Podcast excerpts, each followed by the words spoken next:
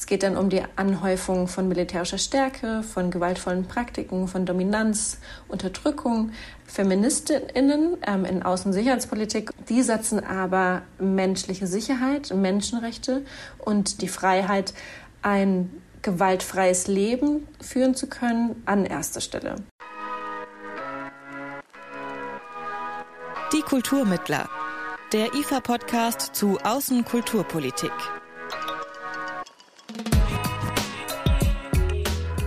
Hallo und willkommen zur neuen Folge von Die Kulturmittler, dem Podcast des IFA zu Außenkulturpolitik. Mein Name ist Amelie Baerboth. Seit dem vergangenen Jahr hat Deutschland mit Annalena Baerbock seine allererste Außenministerin. Sie will laut Koalitionsvertrag eine feministische Außenpolitik verfolgen.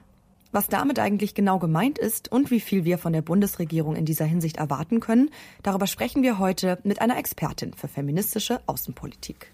Ich bin Christina Lunz. Ich bin Mitbegründerin und Mitgeschäftsführerin des Center for Feminist Foreign Policy, einer Research, Advocacy und Beratungsorganisation, die sich für einen feministischen Ansatz in Außen- und Sicherheitspolitik einsetzt. Okay.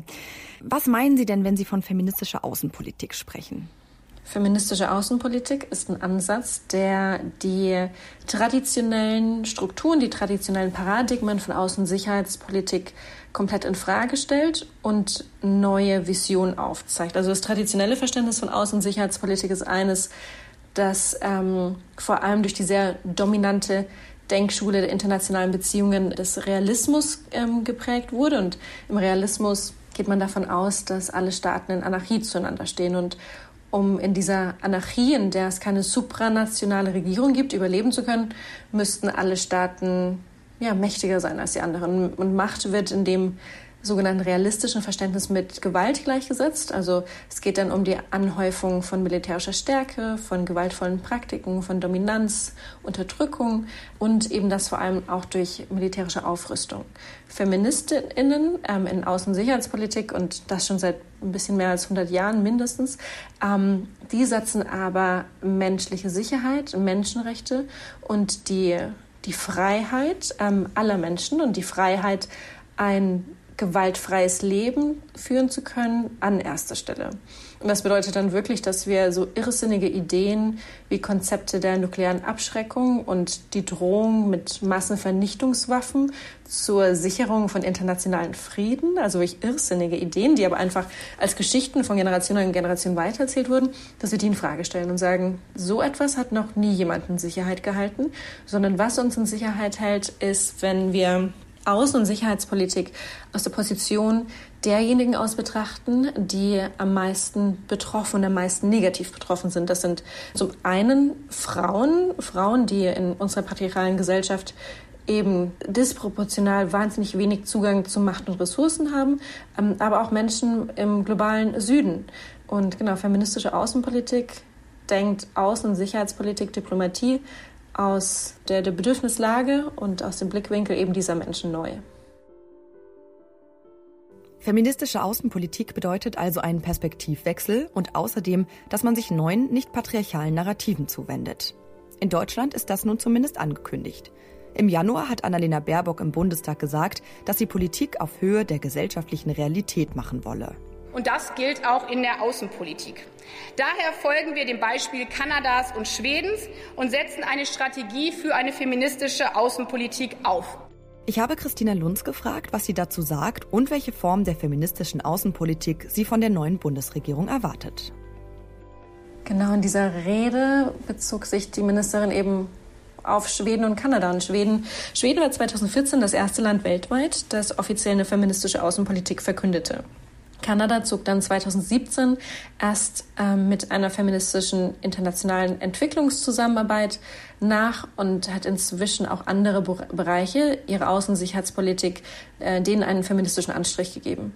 Meine Hoffnung und, und, und, und das, was ich aber glaube, was umgesetzt wird ähm, innerhalb der deutschen ähm, Außenpolitik jetzt, das geht so ein bisschen auseinander. Also ich glaube, auch wenn wir den Koalitionsvertrag lesen, wo ein Fokus auf Repräsentation von Frauen ist, was auch wichtig ist, aber äh, für mich aber nur ein Teil, ähm, und der Fokus auf die Frauenfrieden- und Sicherheitsagenda, glaube ich, dass wir erwarten können, dass eine Strategie hoffentlich entwickelt wird, die sich sehr stark eben an, an Schweden ähm, orientiert und deren drei Rs, also an Rechte für, für alle, vor allem auch für Frauen und andere politische Minderheiten, Ressourcen, um diese Verwirklichung der Menschenrechte für alle umzusetzen und Repräsentation, also eine faire Repräsentation aller Geschlechter in allen Bereichen von Außensicherheitspolitik, vor allem den machtvollen. Das ist, glaube ich, das, womit wir realistisch rechnen können. Bei meiner Organisation, aber beim Center for Feminist Foreign Policy, wir haben etwas ja, deutlich holistisches ähm, Verständnis von Außensicherheitspolitik. Und auch kurz vor der Bundestagswahl hatten wir beispielsweise ein Manifest veröffentlicht, unser Manifest für eine deutsche feministische Außenpolitik. Und auf 80 Seiten versuchen wir, ja, kurz und knapp ein bisschen ausführlich auch durchzudeklinieren, wie die unterschiedlichen Teilbereiche von Außensicherheitspolitik, also über ähm, Entwicklung und Handel, Migration, Aufrüstung, Frieden, Sicherheit, ähm, was dort geschehen muss inhaltlich um wirklich aufrichtig feministisch zu sein, also durch diplomatisches Handeln Ungerechtigkeiten abzubauen. Mhm. Fällt Ihnen da jetzt konkret vielleicht ein Beispiel ein? Ja, beispielsweise ähm, Abrüstung. Also Abrüstung war schon immer eine der Hauptforderungen von Feministinnen in Außen- und Sicherheitspolitik. Und zwar, weil Feminismus ja bedeutet, gegen patriarchale Strukturen vorzugehen all die Gesellschaften, in denen wir weltweit leben, sind patriarchale Gesellschaften. In diesen Gesellschaften ist Gewalt ähm, vor allem zu über 90 Prozent ausgeführt von Männern, weil sie eben diesen Positionen sind, Gewalt ausüben zu können, ähm, an der Tagesordnung. Und fast alle Frauen beispielsweise sind von männlicher Gewalt betroffen. Und in diesen sehr gewaltvollen Gesellschaften und in denen wir aufwachsen und irgendwie denken, das wäre so normal. Aber dann, wenn wir ein bisschen weiter überlegen, realisieren, nee, Gesellschaften müssen nicht so funktionieren in diesen patriarchalen Gesellschaften ähm, ist Gewalt an der Tagesordnung und Gewalt wird noch effizienter ausgeführt, indem man Waffen verwendet. Ähm, weshalb Abrüstung immer eine Kernforderung von FeministInnen Außen- und Sicherheitspolitik war. Daher ein konkretes Beispiel, auch in unserem Manifest, ist ein großer Fokus auf Abrüstung. Ähm, beispielsweise die Forderung, dass Deutschland dem Atomwaffenverbotsvertrag ratifiziert, dass Atomwaffen aus Büchel abgezogen werden, dass ein Rüstungsexportkontrollgesetz, ein sehr striktes, durchgesetzt wird, dass ähm, es ein ein völkerrechtliches Verbot von letalen autonomen Waffensystemen, Killerrobots gibt und so weiter. Welchen Beitrag kann denn die auswärtige Kultur- und Bildungspolitik leisten, um ja eine feministische Außenpolitik zu befördern? Einen ganz, ganz, ganz großen Beitrag. Die, die Kultur in der Gesellschaft ist ja, ja, ist ja das, wie wir entscheiden als Gesellschaft, unser Leben auch lebenswert zu gestalten. Und, ähm, das ist stark davon beeinflusst, ja eben von den Geschichten, die wir uns immer wieder erzählen. Und, ähm, und Geschichten basiert auch auf der Geschichte, ähm, die niedergeschrieben ist. Und die niedergeschriebene Geschichte ist vor allem die niedergeschriebene Geschichte von Männern über Männer. Ähm, und in meinem Buch beispielsweise habe ich ein komplettes Kapitel dazu zum Ausschluss von Frauen ähm, aus der Diplomatie. Und eben die Kultur, die das begründet hat, dass es okay wäre, dass Frauen nicht Diplomatinnen werden dürfen. Deutschland beispielsweise erst seit nach dem Zweiten Weltkrieg oder in, in Großbritannien erst seit den 70er Jahren dürfen Frauen gleichzeitig Ehefrau und Diplomatin werden und mussten sich nicht mehr entscheiden. Also diese Kultur, ne, diese Geschichten, die immer wieder erzählt wurden, Frauen ähm, würden einen Staat auf der internationalen Bühne blamieren. Frauen sind nicht stark genug, um Staaten zu repräsentieren. Frauen würden ihre hausfräulichen Pflichten vernachlässigen. Also diese ähm, Definitionsmacht von Männern, immer wieder äh, das weiter zu transportieren, ähm, schafft Kultur und diese Kultur resultierte darin, dass Diplomatinnen auch heute bei weitem noch nicht in selber Anzahl vorhanden sind wie beispielsweise Diplomaten. Oder dass wir jetzt erst im Jahr 2021 und jetzt 22 unsere erste weibliche Außenministerin haben in Deutschland. Ähm, oder ähm, bezüglich Kultur, ne? auch zum Beispiel, wenn wir uns das Thema Klimagerechtigkeit anschauen. Es wird immer wieder gesagt, also noch nicht ausreichend, aber das Verständnis dafür, dass Klimagerechtigkeit auch ein feministisches Anliegen ist und dass Frauen und Mädchen besonders betroffen sind von der Klimakrise, das kommt immer mehr in den Mainstream und dann werden oft Zahlen genannt wie, dass 80 Prozent aller Klimaflüchtlinge Mädchen und Frauen sind. Und, und das ist wichtig, das ist sehr wichtig, dieses Verständnis, weil basierend auf denen müssen wir Politik ableiten, die dann eben die, die besonders betroffen sind, am meisten stützt. Aber ähm, eine Kulturaußenpolitik könnte dazu beitragen, ähm, zu verstehen, warum wirklich Klimagerechtigkeit ein feministisches Verständnis ist. Denn die Kultur der Kolonialherren hat damit begonnen, Mutter Natur sozusagen und ähm, die, die, die Umwelt untertan zu machen. Und die, die Ausbeutung ja, oder die Unterdrückung von indigenen Völkern, die Unterdrückung ähm, von Frauen steht im direkten Zusammenhang, gibt es ganz spannende Forschung dazu von Valerie Hudson und ihrem Team, ähm, mit der Ausbeutung der Natur. Und diese Ausbeutung der Natur, dass Natur sich untertan mache, das ist Teil unserer Kultur, eben aber vor allem im globalen Norden, die dann weiter transportiert wurde. Und zum Beispiel indigene Menschen, die haben eine ganz andere Kultur. Und eine Kulturaußenpolitik könnte es schaffen, ähm, darauf aufmerksam zu machen und eben aber vor allem von anderen Kulturen, die zuträglicher und besser mit unserer Mutter Natur umgehen, davon zu lernen. Auch wenn noch viel zu tun ist. Einiges ist auch schon auf den Weg gebracht worden. Im Jahr 2000 hat der Sicherheitsrat der Vereinten Nationen die Agenda Frauen, Frieden und Sicherheit ins Leben gerufen und die Resolution 1325 verabschiedet. Damit hat der Sicherheitsrat der Vereinten Nationen die Bedeutung von Frauen in Friedensprozessen betont. Die Resolution soll besonders Frauen und Mädchen in Kriegsgebieten schützen. Außerdem sollen Frauen an politischen Prozessen teilhaben und daran, wie Konflikte bewältigt und verhindert werden können. Statt auf eine Opferrolle festgelegt zu werden, sollen Frauen also als aktive Akteurinnen an Friedensprozessen teilnehmen können. Das Förderprogramm CIVIC des IFA unterstützt mit Mitteln des Auswärtigen Amts seit Jahren weltweit Projekte zur Umsetzung der Agenda Frauenfrieden und Sicherheit der Bundesregierung. Um nur ein paar Beispiele zu geben, worum es dabei genau geht. Eins der geförderten Projekte der Organisation CIASE in Kolumbien hat das Ziel, anhand von gelebten Erfahrungen von Frauen alternative Ansätze der Sicherheitspolitik in Lateinamerika zu erarbeiten. In Nepal wird das Projekt der Organisation Nagrik Avas unterstützt, welches geschlechtsspezifische Gewalt und Folter während des Bürgerkriegs aufarbeiten möchte. Und in einem Projekt von Protection International in der Demokratischen Republik Kongo sollen Menschenrechtsverteidigerinnen gestärkt werden, zum Beispiel durch Schulungen und Trainings.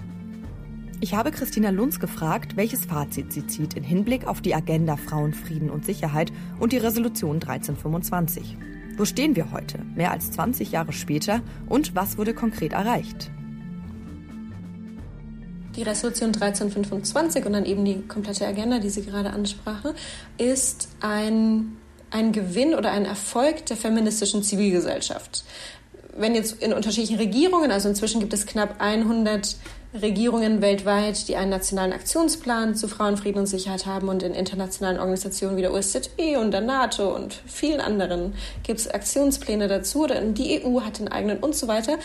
Das sind tolle Entwicklungen und genau, wir müssen aber wissen, wo es herkommt, nämlich aus der Zivilgesellschaft, die Ende der 90er Jahre sehr viel aktivistische Arbeit dagegenüber, dem gegenüber gemacht hat.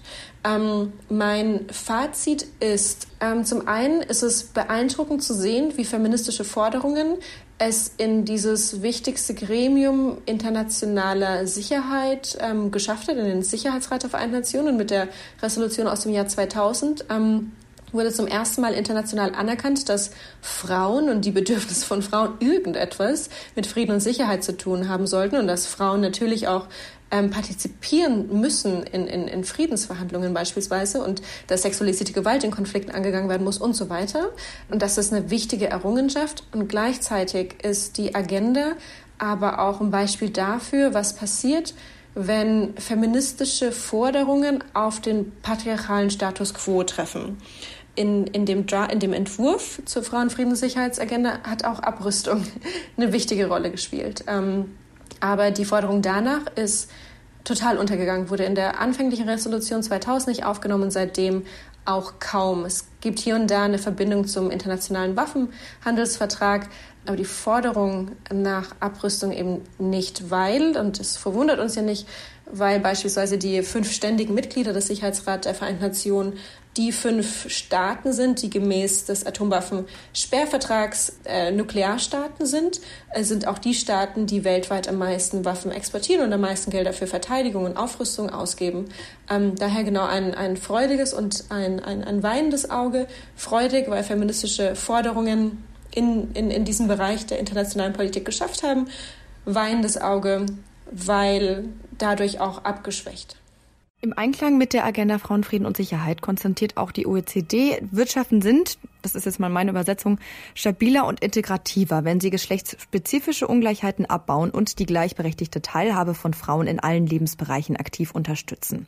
Das zeigen auch Ergebnisse der internationalen Demokratieforschung. Welche besonderen Herausforderungen gibt es denn in fragilen Staaten und Demokratien bei der Umsetzung von Zielen der Resolution 1325?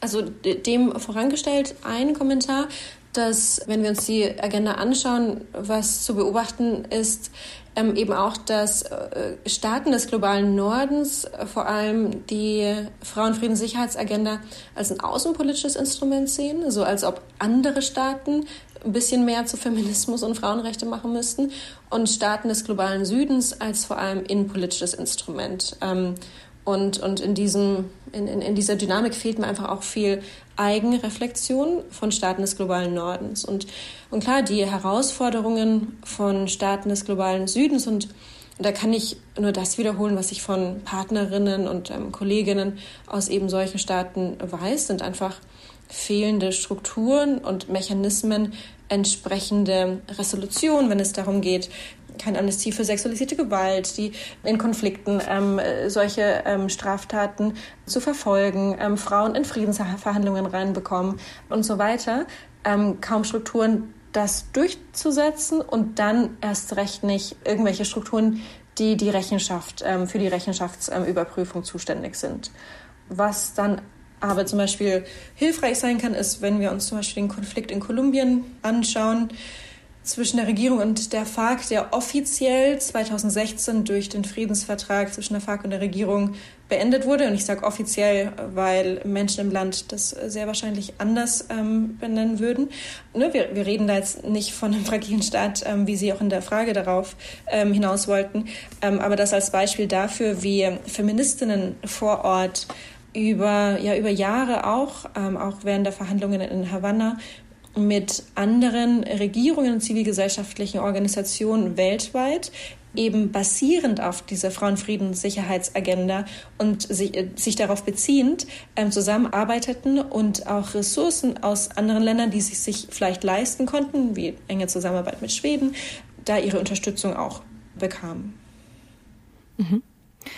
Ähm, und vielleicht jetzt noch äh, kurz zum Abschluss. Ähm, wir haben schon angesprochen, Akteure des globalen Nordens, die eventuell auch noch mal reflektieren sollten. Wo ist denn da noch Nachholbedarf oder inwiefern müssten sich vielleicht auch Förderpraktiken ändern? Es gibt ganz schön viel Nachholbedarf, wenn, äh, wenn wir uns Förderpraktiken zum Beispiel anschauen. Ähm, zum einen kann nicht nur eine Außen- und Sicherheitspolitik feministisch werden, sondern wir brauchen auch unbedingt eine feministische Entwicklungspolitik oder Politik zur internationalen Zusammenarbeit. Und als Feministinnen fordern wir natürlich einen viel größeren Anteil der internationalen Gelder, ähm, die als primäres Ziel gemäß der, der Gender-Marker einen viel größeren Prozentanteil für ähm, Projekte ausgeben, die als primäres Ziel die Gleichberechtigung der Geschlechter haben. So, das ist ein ganz konkretes Beispiel. Dann bezüglich Förderpraktiken, was gewöhnliche Praxis ist, aber was kaum zuträglich, ähm, sind Projektfinanzierungen, die sehr, sehr begrenzt sind mit einem sehr hohen bürokratischen Aufwand. Das ist für uns als Organisation, die den Sitz im globalen Norden und in einem der ähm, reichsten Länder dieser Welt hat, schon eine große Herausforderung als feministische Organisation, weil feministische Organisationen, das zeigen uns Zahlen, ähm, kaum Gelder bekommen. Also der durchschnittliche Jahresbudget von feministischen Organisationen weltweit liegt zwischen 20 und 30.000 ähm, US-Dollar. Und wenn wir dann Geldgeber haben, die lediglich projektfinanziert unterstützen, dann mit wahnsinnig hohem bürokratischen Aufwand, dann am besten noch in einer Sprache, die überhaupt nicht dem, den, den Organisationen im Land entspricht ähm, und mit sehr kurzen Förderzeiträumen, Da wird oft feministische Arbeit, die sich nicht daran messen lässt, wie viele Teilnehmerinnen im Workshop teilgenommen haben, sondern daran, wie wir Netzwerke aufbauen, in Strukturen hineingehen, Institutionen aufbauen, um so nachhaltigen Wandel zu schaffen, ähm, wird deren Arbeit einfach unterminiert und oft auch im, im Kern erstickt, weil in so einjährig, ein, zweijährigen Abrechnungszyklen kann keine Arbeit funktionieren, die einfach, die erreichen möchte, dass wirklich gesellschaftliche Strukturen sich ändern. Sicherheit, Frieden, Klimaschutz, Chancengleichheit. Die Liste der politischen Bereiche, die von mehr Feminismus profitieren könnten, die ist lang. Denn feministisches Denken in der Außenpolitik bedeutet nicht einfach mehr Rechte für Frauen. Es bedeutet, grundlegende politische Praktiken zu hinterfragen, mit denen Macht ausgeübt und gesichert wird. Und dann würden von einer feministischen Außenpolitik alle profitieren. Wer sich jetzt noch weiter für das Thema feministische Außenpolitik interessiert, Ende Februar ist bei Econ im Ulstein Verlag das erste Buch von Christina Lunz erschienen mit dem Titel Die Zukunft der Außenpolitik ist feministisch, wie globale Krisen gelöst werden müssen. Und das war's für heute. Der IFA-Podcast erscheint ab diesem Jahr immer im Wechsel auf Deutsch und auf Englisch. Das heißt, in der nächsten Folge hört ihr hier wieder meinen Kollegen Dan Wesker. Mein Name ist Amelie Baerbutt. Danke fürs Zuhören. Macht's gut. Die Kulturmittler. Der IFA-Podcast zu Außenkulturpolitik.